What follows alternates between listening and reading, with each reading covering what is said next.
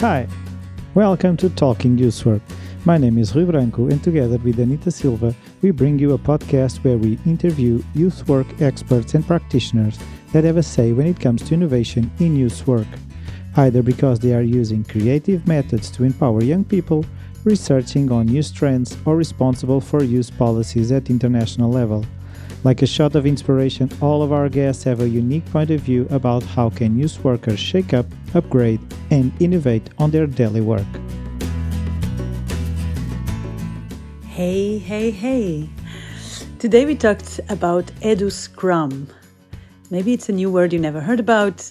It is a framework, a set of principles and rituals, tools that you can use to support learners in uh, learning in a more autonomous, collaborative way.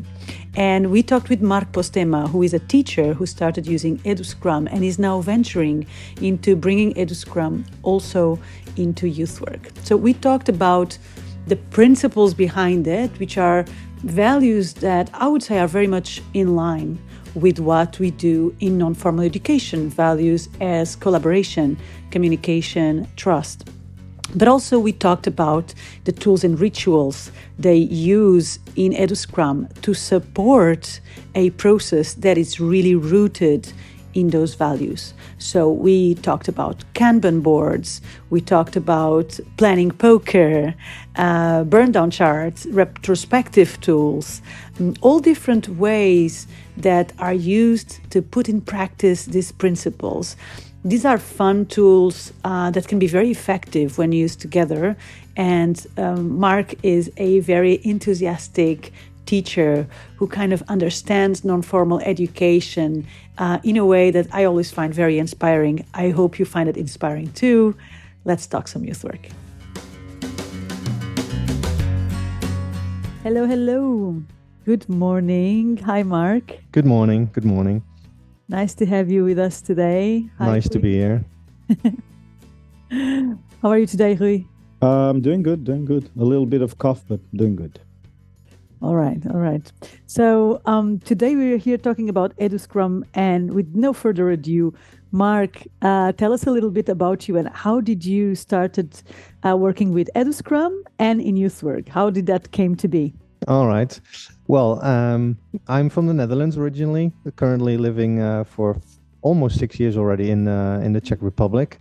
Um, working in formal education. That's also my background. Um, so I started about ten years ago as a chemistry and physics teacher in the Netherlands. Um, but always had a feeling that something is missing in what I'm doing in education, uh, partly because I felt more like uh, my students were behaving like sheep, had to follow what I was instructing them and doing as a teacher tells you to do. Uh, also, at the moment that the teacher tells you to do it, um, uh, it was not very satisfying to me.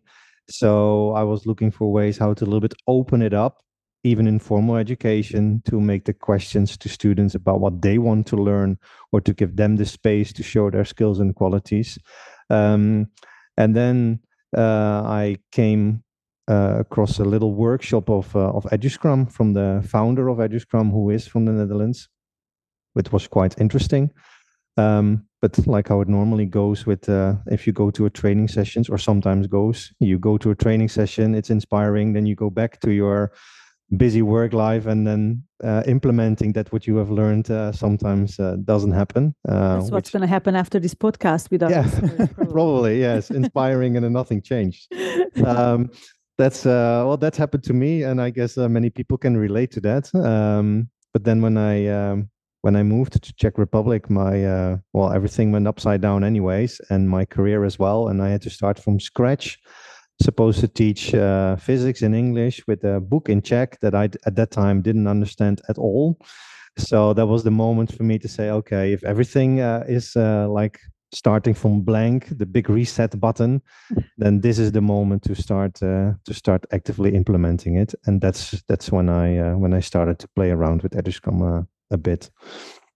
All right. Wow, interesting. So Tell us more about EduScrum uh, specifically. How um, can you kind of provide us a brief overview of what it is and uh, how it can benefit educators? Yes, of course. Well, um, I would like to describe EduScrum as a as a framework. It's like a set of tools and ceremonies that um, that relates quite a lot to project based learning. So we work in the projects with students, but at the same time, there's also a big focus on the development of the soft skills. So then we're talking about cooperation, communication. Um, we also have a focus on critical thinking and creativity. So we're not only going with teams of students through projects, mm-hmm. um, but also really reflect and retros- do retrospectives on their skills in the cooperation and uh, communication, um, because we think that those are very essential skills for future life. Um, and at the same time, um, it gives a lot of space to either make projects quite closed, where it's mostly teacher who decides what's happening, but if the students have the skills and the space for it, you can also open it up completely uh, in an ideal situation to let students be completely in charge of what is happening, what they are learning, and what activities they are doing, where the teacher um, um, goes more to the background to just facilitate the process instead of being uh, very frontal in that. All right. So I know that EduScrum was not initially uh, a framework designed for education. Where does it come from? Well, it originates from the from the from Scrum. That's um that's a framework used in IT business for mm-hmm. About 30 years already, I guess. Um, and um, that's kind of a, like a replacement for this very standard project management because uh, especially in the IT world, it was a very fast changing world with lots of uncertainties, lots of complexities. Mm-hmm. So, just to work on a very long term project with a deadline somewhere set far in the future without lots of flexibilities uh, was just not suitable anymore. And the founder of EduScrum uh, had a son in law who was using that in, uh, in, um, in his firm. They started to have a conversation and was hi that might be uh, interesting to implement in education as well. And that's how the how the ball started rolling basically. Okay so so how does it differ? How how does it differ the eduscrum framework approach and um, and project management for example because i know project management right you have set goals you define a methodology when where why blah blah and then you go through um, the different implementation steps and then you evaluate at the end or whatever H- yeah. How does it differ? Well, if you look at project man- management or Scrum itself, then the outcome of it is a product most of the times. Where in EduScrum, it's about reaching a learning goal. Mm-hmm. And I think that's that's a fundamental difference between it, and that also mm-hmm. requires some changes to be able to be it to to be mm-hmm. uh, to be effective. Yes. Okay, so that that would be the main change. Main change is that this applies to learning. Yes. Yes. Okay. But um, I know that you work as a teacher, but you also now are involved in youth work. What are you doing now in the field of youth work? Yeah, well, that was very interesting because um, after I started playing around with EduScrum, which was quite uh, challenging because uh, I did it from the manual that I found online without having a proper training. Mm-hmm. So at some point, I wrote uh, Willy in the Netherlands uh, about it that I'm in the Czech Republic, I'm playing with EduScrum. I have no idea what I'm doing, but I like it. I need some help. So I went to the Netherlands to be properly trained. And after a while, some people here started asking me questions if I cannot train them a bit. So I became a trainer in EduScrum. Then I released my first workshop um, for people to apply to. And I thought nobody applied, but turned out there was one person who applied. But I saw it after the, the workshop should have been, but I didn't react on it because I thought nobody applied. Uh, and that turned out to be someone from the Association of Non-Formal Education in uh, in Czech Republic. And um, so I contacted her. I went there to give a workshop to her and her colleagues. Uh, and that's my, basically my first introduction to non-formal education because honestly at the time i had absolutely no idea what mm. what they are doing what it means non-formal education um, what it all involves mm-hmm. um, but we liked each other and the reason for it is that um, the playing field is big in non-formal education because basically everything is possible um, there is no fixed curriculum there is no fixed timetable where you have to deal with or all those kind of regulations.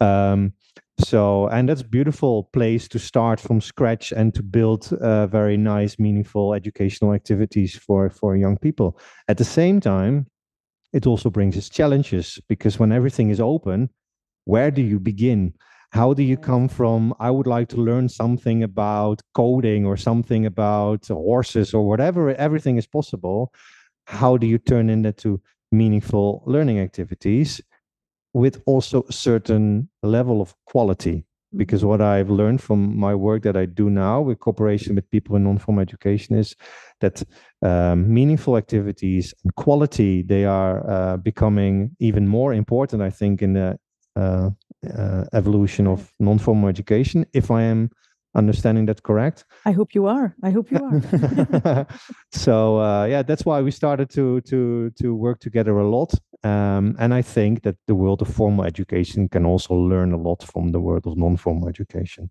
Oh, now that's it. That's you can close now the, the no, podcast. That, this is it. This is what our. All right, that's it for today. Well, no, but but I was uh, I was listening and I was thinking that uh, correct me if I'm wrong, but I was listening that Edu Scrum might bring some structure to the very open play field of non-formal education because Scrum, from what I know, has some kind of structure.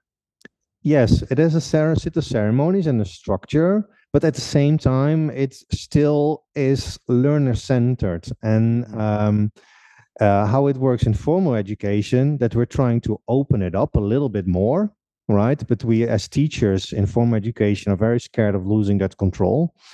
And I think the formal education, non formal education, comes from the other side of the spectrum where everything is completely open. And then how do you give it some kind of a structure? But at the same time, you also don't want to take control over the learner. You still want the learner to be at the center and at the core of it and not become more formal by deciding for that learner what he or she has to do etc etc absolutely. I think you put it out so well. It's so refreshing to hear a teacher putting this so well better than many non-formal educators to mm-hmm. have this awareness. It feels a lot like learning experience design because it's also user centered exactly. Yes yes and we have a we have a lot of you know uh, is just one way of course. There are a lot of alternatives and uh, what you say as well and the project based learning and there and experience based learning and there there's a whole menu available of course. Um, and what I think for me is interesting about EduScrum that it's it's the whole complexity of it. Um, mm-hmm. So it's we also have very nice tools to reflect with the students about their personal development of their soft skill development, but at the same at the same time also there's a very structured planning tool because if you work on a long term project, it's very difficult um, to plan it and to manage it but at the same time to also to be uh, flexible to adapt to changes because that can also happen during a project of course okay so let's let's help people kind of grasp the mm-hmm. concept here can, can you give yeah. us kind of real life examples or uh, concrete examples of how eduscrum works or parts of it so we can understand more how it looks like yes well the first thing um, um, then let's talk about the values that are behind it, of course. Um, and the, the core value here is trust. The trust means we trust that learners actually do want to learn something, which is sometimes a little bit forgotten in the formal world uh, because mm-hmm. all those lazy teenagers, blah, blah, blah, you know it, right? Um, it's not true. Um, so th- that begins there. Um, and then it's vice versa. Also, students to be able to trust, really trust the teacher and to trust that with open communication and honestly together you can go very far. Um, and then it become we have a set of learning goals and that's where we begin. Uh, what are the learning goals? What is it that you would like to learn? Mm-hmm. um, either it's set in formal education by the teacher but in uh, in non-formal of course by the learner. Mm-hmm. and then is a very interesting next step because how do you translate that to activities? Um, and those projects are big. So we focus first on those learning goals and then saying, talk, we have a very good conversation about the criteria. So when are you satisfied? When do you feel that you've learned something? You know, when, when is, because if you say someone would like to learn something about coding, okay, you can do something about coding, but when when are you satisfied what are the What are the criteria when do you feel like okay now i learned enough Mhm. so uh, that's very important step uh, to make it very clear and transparent for the learner itself but also for the person who is guiding that learner or the team of learners in it.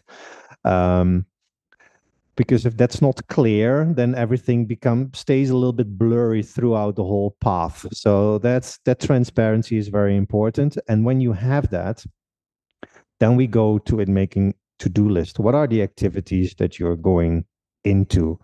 So we basically write down the recipe for baking the cake. So what are all the different steps that needs to be done? Some things maybe are still undefinable but most of them are. Um, and from there we we we make a planning. So we do some little game with making a planning tool. It's called planning poker where they estimate uh, approximately how long each task of their to-do list is going to take. Um, in most cases there is a deadline when something needs to be finished. When that doesn't exist we have a different way of working. Uh, but in most cases also in non-formal education there is a deadline. Um, so then when they are working on those to do items they have like uh, that planning tool they make a graph where they track uh, after every session whether it's an hour or a block or whatever it is or a day um, how far they are on track of uh, managing the, their activities and as a coach you're facilitating the process and um, we like to make the analogy between being bees or being sheep, where in formal education we treat people a lot like sheep. Uh, you just follow, where uh, it should actually be that you, as a mentor, coach, teacher, whatever your role is, you become the beekeeper, and the learners they are the bees. And the interesting thing about the bees is, when the environment is right, they will deliver the honey. If they don't deliver the honey, it's not because the bees are stupid; it's because the environment is not right. And it is our role um, and I don't think it matters whether you're in formal or in non-formal education um, to make sure that those bees, the learners, can produce their honey. So you're the facilitator in that process. Hmm. And that sometimes means you step to the background, and it sometimes means you're explaining things, you're teaching something because your Mm. knowledge can be still be valuable, but it's not about you, it's about them. I- I, I feel that it's sometimes is removing s- o- some obstacles that might come up for the bees. In, in this case, the, the students Yes. to help them deal with it because they already know the way that they want to go. But Mhm. sometimes they need help, like um, removing an obstacle or or going over the obstacle with new learnings that you bring to the table. Yes, yes, and that is very different for every single learner, for every single team of learner, uh, because um, there are a great set of a great group of learners who have a lot of skills to be able to manage a lot of things themselves, and there you also have the the group that when you ask what you want to learn is like I don't know, you know, that you really go from from zero. So they all need something different, but it's still our our our job to uh, to let them go to the next step wherever Yeah, whatever their starting position is are, to meet them exactly where they are yes Mm. yes So you you were describing kind of the framework. They they set up goals. Uh, they they plan for those goals. They make a to do list, and then they go over it, and they have a way to monitor their own progress um, throughout. Um, yeah nothing special right very straightforward i would say yes Very straightforward. yeah, So yeah, I want to hear more of the juicy parts in the sense that you know you said something like you we do planning poker. That Mhm. already kind of sparks my attention. Like, oh, what? Okay, that's interesting. If they lose, they of- have to sell their house. yes yes Simple, also straightforward. yeah yeah yeah yeah Um, very adequate for the time we live. uh-huh all right No, Well, but wha- what other kind of tools come up or, or rituals, like you said, that you yeah all right all right. Well the, let's talk about that planning poker ritual then because um, well they make a to-do list with all kinds of activities. There's a deadline but making a to-do list doesn't mean that you finish by the deadline. It doesn't help you at all with with managing your time. Mhm. um, and especially when you're working with long-term projects and in this case we're talking uh, in, if i talk about hours we're talking about like 10 to 20 hours of uh, maybe even longer um, that's a long period of time. So if you just hand out the project, here it is, good luck, see you later. Um, you know, well, we already feel what the problems are going to be, right? Right. Um, so, and that's okay. I still have problems myself with it. And when I was a teenager, I would be completely lost in those situations. So we need to help them a little bit with that. Um, so when they have an item on their to-do list, an activity, uh, it's impossible to say from that to them that it takes 28 minutes to finish or 57, whatever. Um, it's also too simple to say we have 10 hours, we have 10, 10, 10 items, one item an hour. That's also not suitable. So there's something in the middle. So the learners, they have a, in EduScrum, they work in teams, very essential because we are working on developing those soft skills in communication, cooperation. So whatever happens in EduScrum, the learners work into teams. We can talk about how to put them in teams later as well, if you're interested about learning mm-hmm. that. Um, so they have their to-do list, they sit around the table, they have a set of cards, and on those cards are some points written down. Um, they those points uh, are just indicating whether a task is a small or a big task, not minutes, not whatever.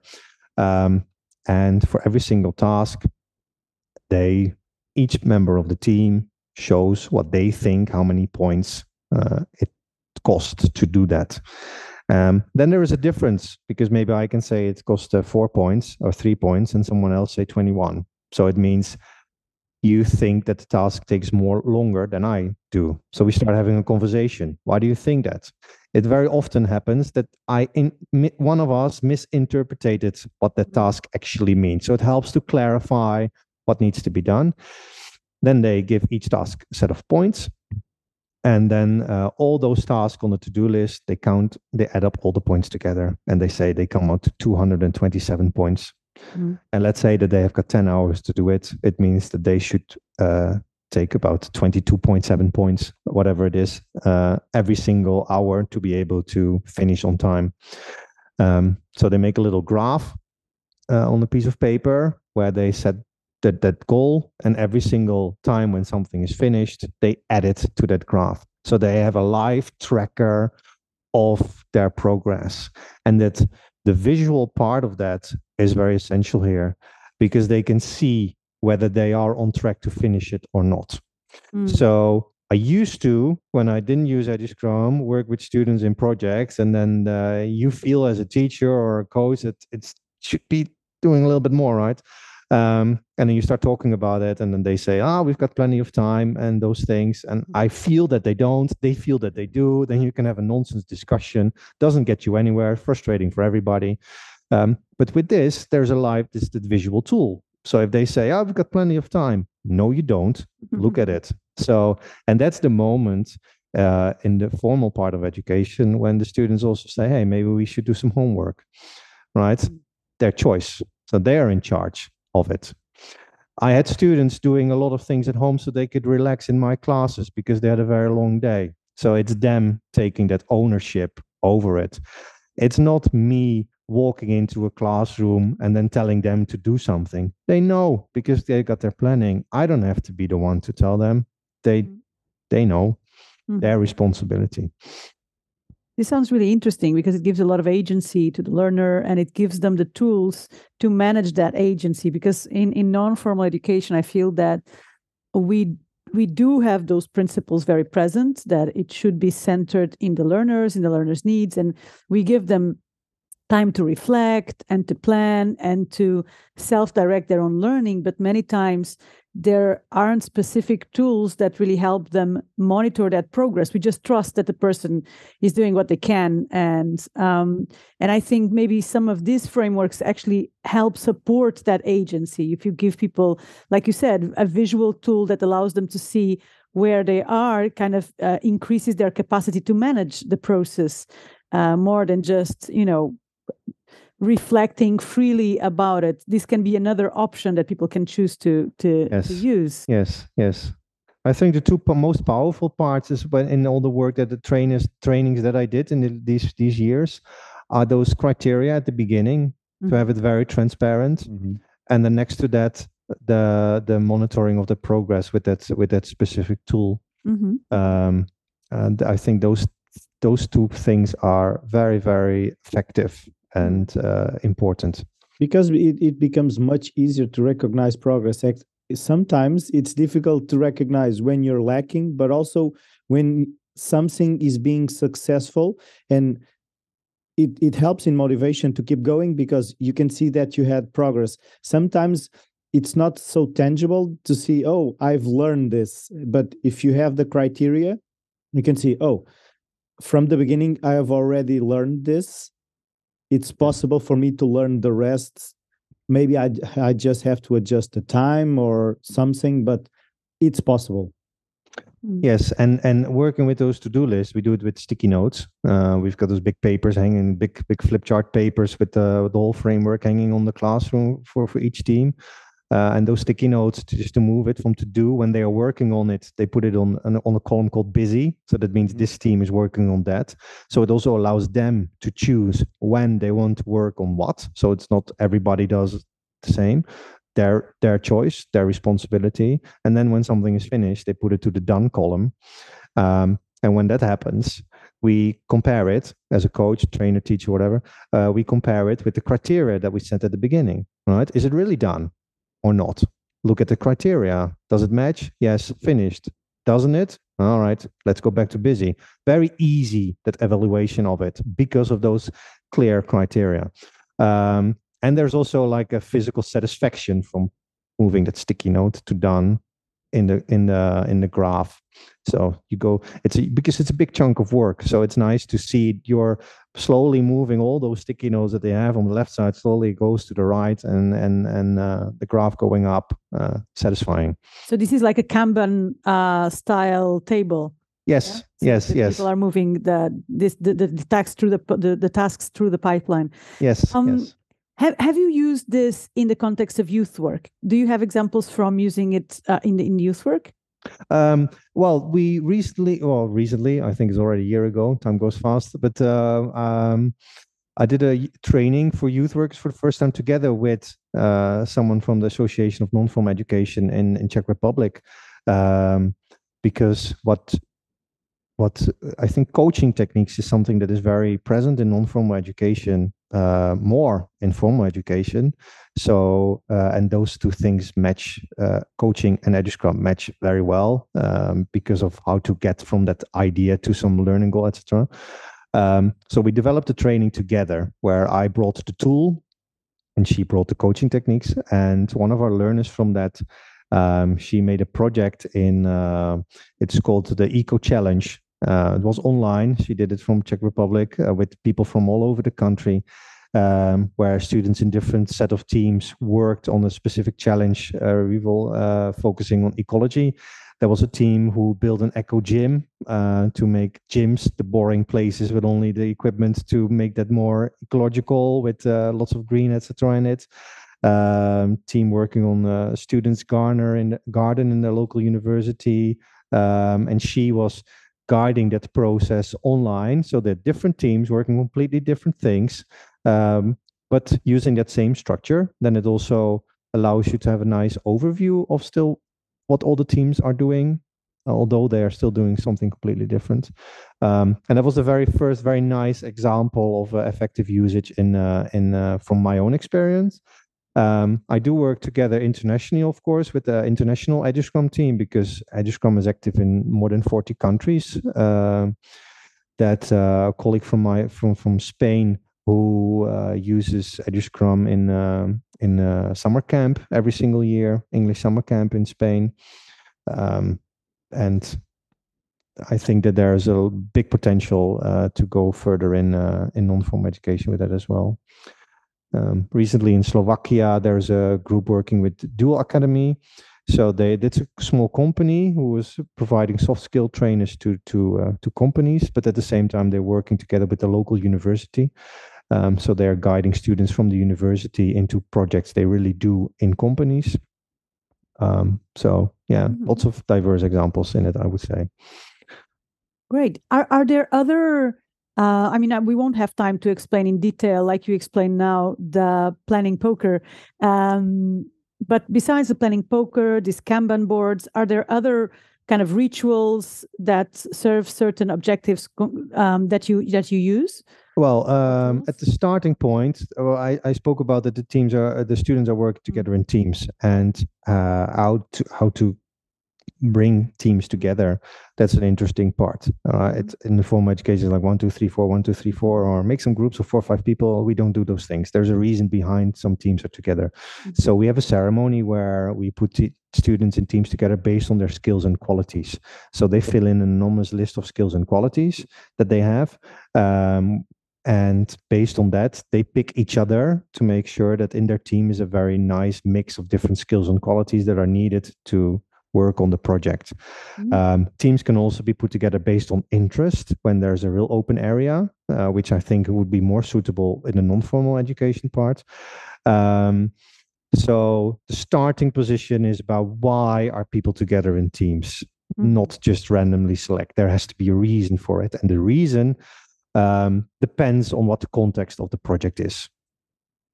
Okay. So that's a, that's a, a vital part. The second part, a ceremony we called is called a retrospective. So somewhere in the in the middle of the project, we really stop and we do a retrospective. We have some tools with to make it visual, where they really, as a team, reflect on how they are working together. So there's nothing to do with the learning outcomes, but their cooperation within the teams they reflect on it they present it to the other people who are there as well and then we have a conversation me from the coach point of view all right? What is something that you would really like to solve in the rest of the program uh, rest of the project and how can i support that? Um, so that is also a very important ceremony as well. But for example, do you feel that uh, using that framework, there is less conflict in Uh, the team environment? Now, what what the interesting shift is is that that conflict in the team environment is something that we're actually looking for. Okay. Um, so what I'm saying with that is, uh, when I teach, especially teachers, we're very very often scared of that conflict. What if there's a problem in the in the group? But we're in school, we're learning, and we when we are learning to cooperate and to communicate with each other, that conflict is a very essential part of that learning because then you have something to talk about and to learn. If we want there to be no conflict, then on that part there's also no learning. So the conflict is actually Mhm. what I'm looking what we're looking for. And I'm naturally interested in that. Although I'm not a coach, I don't have coaching training, but I'm going to educate myself on that. And some people are naturally not feel very uncomfortable in that, especially in the format because you're not trained. They don't train you that in teacher university how to deal with those conflicts. So that's why I very much like to work together with someone who is specialized in coaching skills and coaching techniques to also bring that. And I think that's a very nice part uh, example of what formal education can learn from non-formal education. Mm, mm. Yeah, I was thinking it's very important the communication. I was thinking of the nonviolent communication framework. Mm. It's very Yes. helpful because you're trying to uh, explain the idea, not trying to blame anyone or anything. It's so it's the, bringing those skills into this kind of uh, teaching. Yes, exactly. Yes. What What would you say um, can be potential obstacles from your practice if a youth worker is trying to use EduScrum? What can be um, pitfalls that that sometimes uh, happen when trying to implement this set of principles and rituals? Um, I think one of the pitfalls can be that um, that you lose the focus of that it has to be the student centered, that it's from the learner itself. Because if we're talking about criteria, about all those things, then then um, It's very tempting. it's very tempting. Yes, yes, and it is also very difficult to let that really come from the learner itself. You can also, of course, do it as a mix, right? From my perspective, I think these criteria are very important. Uh, what what are yours? Um, so that also depends on the context that we are working from, but really to be that that let it up to to them, and it's your job to guide them through it. Uh, because if they say, "Yeah, but I don't know," then okay, what is the next step, right? How do you how do you how do you deal with that? Mm. So that but that might be in might mean might be an, uh, an obstacle that it becomes maybe too formal then. that we need to close it too much. We don't want to close it. Um, Yeah, it's like to keep that fine balance. I think that that applies to many of the tools we use in youth work. It, it's very tempting for the facilitator to use them as a control machine. Yes, yes, and yes. not as a support yes. uh, net for, for your learners. Exactly, exactly. Hmm. Um, so if somebody wants to start using this, let's say I'm a youth worker or a trainer in youth work, I want to start mm-hmm. using EduScrum. Mm-hmm. Where do I start? What do I need to learn? well, um, there are several options. Um, of course, the one the uh, very uh, reasonable option is to to get a training right in it. But how do you do that? Um, well, there's the international EduScrum web- website, eduscrum.org. Um, it's now being uh, partly rebuilt because uh, we made it too complex.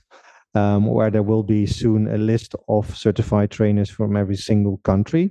So, and with the links to each specific country's website, because every country also has their own website where it is done. Um, there's an EduScrum manual written, uh, translated in all the languages that offer also the trainings. So mm-hmm. there people can read. Um, that, is that freely available? Just freely available, of course. Yes, yes. Also on the website of also the on the website. Yes, Fantastic. yes, definitely. Um, if you put EduScrum on YouTube, there will be some videos about uh, some examples of uh, how EduScrum is used. Um, if you uh, in international EduScrum community, we also have called EduScrum welcoming tea sessions. So that is for everybody who is interested in maybe uh, learning more about EduScrum. Mm-hmm. Uh, if you Google it, if it's on LinkedIn, Facebook, on the website, there, those e- events will be announced. So everybody can just join in. It's online in English. It's for free, of course. Um, then there is, uh, we call it so-called uh, EduScrum World Journey Sessions, where people all over the world who are applying EduScrum share best practices from from their own uh, working space. Um, and uh, twice a year, there's an international EduScrum gathering uh, online where also people all over the world share their passion. All those are all uh, accessible for free. Hmm.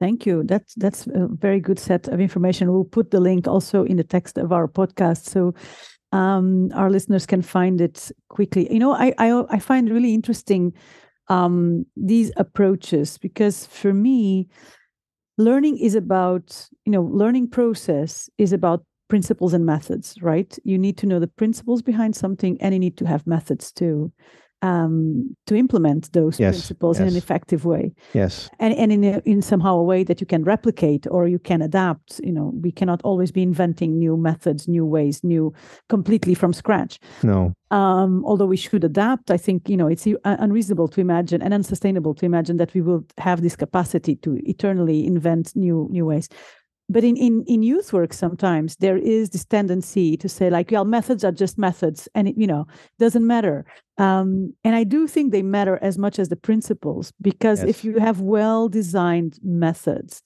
that really underline those principles in in in the process so methods that that promote a certain process which really keeps that principle very alive then yes. you're making a real difference in you know in practice yeah, yeah. Well, yes. Go ahead. Go ahead. Yeah. Well, you know, you should not do a method just because of the method itself. You should apply the method because of what is underlying the method. What are the principles behind it? Um, and they provide those methods with a set of, of ceremonies or tools. And um, the discipline is they're also a little bit key in because those tools become effective, just like EduScrum becomes effective if you have the discipline to really go through those ceremonies. And of course, there has sometimes you have to adapt to the circumstances that are there, but you still uh, the activity that you're doing is still supporting that underlining value. Exactly. And um, some people say, oh, I just use parts of EduScrum and then, then I use it. Go ahead if you feel like it, but then you're not doing EduScrum. Mm-hmm. Um, and it's not not because of the protecting of the word EduScrum, but it's because we know that when you really stick to those ceremonies and um, the values behind it, then the whole tool as its complexity becomes effective. And it Mhm. doesn't mean that it's a prescribed step. You have to do this, you have to do this, you have to do this, you have to do this. But if you don't think about why you make the teams, if you don't give the space for making that planning, Right. if you don't stop to retro, to to re, uh, reflect on that cooperation part, if you don't do it, and how you do it doesn't matter. But those parts have to be there because then it becomes effective effective as a whole. Exactly. This is this is what I find interesting in these approaches, um, and you, and you see the same happening with dragon dreaming, for example, or other methodologies that promote uh, a certain set of values, a certain way of working, um, and and and when we see them, the complementarity of the different tools in the process, then you kind of understand better how deep you can go with it. Um, um, and and of course this is valid for many approaches but i i like a- i like this about EduScrum that it's it is designed to reach a goal effectively in a collaborative way yeah based on the on a relationship which you explained very well it has to be based on trust Yes. so you're building that interdependence also um, and at the same time autonomy so i, I think it, it can be so interesting Yeah, and Clear you know, the- criteria also. That's very important. Yeah, yeah, and you know, a tool is only as effective as the person who is applying the tool, of course. So it it begins with that person, with that teacher, coach, training who really cares about the development of these students and would really like to work with them on a relation based on trust and shared values to grow together. That's where it begins. Hmm. If that does, if that person is not there, um, then it just becomes. You know, I sometimes there's a principal of a school who calls me to give a training and he pushes everybody to go to the training Mhm. and even my own principal in school said i want you to train all the teachers here in school i said i'm not going to do it this is nonsense because not everybody likes it. That's okay. Not all students like it. It's okay. It's not the magic thing EduScrum. It's just one of the one of the things that are on the on what you can do. And and you only have to feel it as a person. Like i i feel that i can do my work very well if i have these tools available to me do it. But not because someone push you to do it because then you're sticking sticky notes with students. But that the mm-hmm. whole environment the whole relationship the whole atmosphere that it can create doesn't exist and then it becomes not effective. And that is not then because EduScrum doesn't work um, because it's the tool combined with the people who are applying the tool that makes it effective. With the facilitator. And I, Yes. I can see i can see EduScrum being applied to young people developing a youth exchange i can see it being applied to young people going on voluntary service Yes, we uh, in in uh, September we have a week international training uh, for the European Solidarity Corps uh, for youth workers, uh, for volunteers. Sorry, for volunteers. Um, so people from volunteering organizations all over Europe they come. Um, we have a week training with EduScrum and coaching techniques uh, to make those exchanges of volunteers uh, more meaningful and of a of a higher quality. wow interesting will that still have like a call for participants or is it already set for for a certain number of partners Um, yeah, that's already set. It's already uh, it's already it's already uh, full, I guess. oh good that's a good sign Nice problem to have. Yeah, nice problem to have. yes, yes, yes. Instead of Okay. just one inscription, uh, just one uh, people's person signing up that you didn't see. yeah.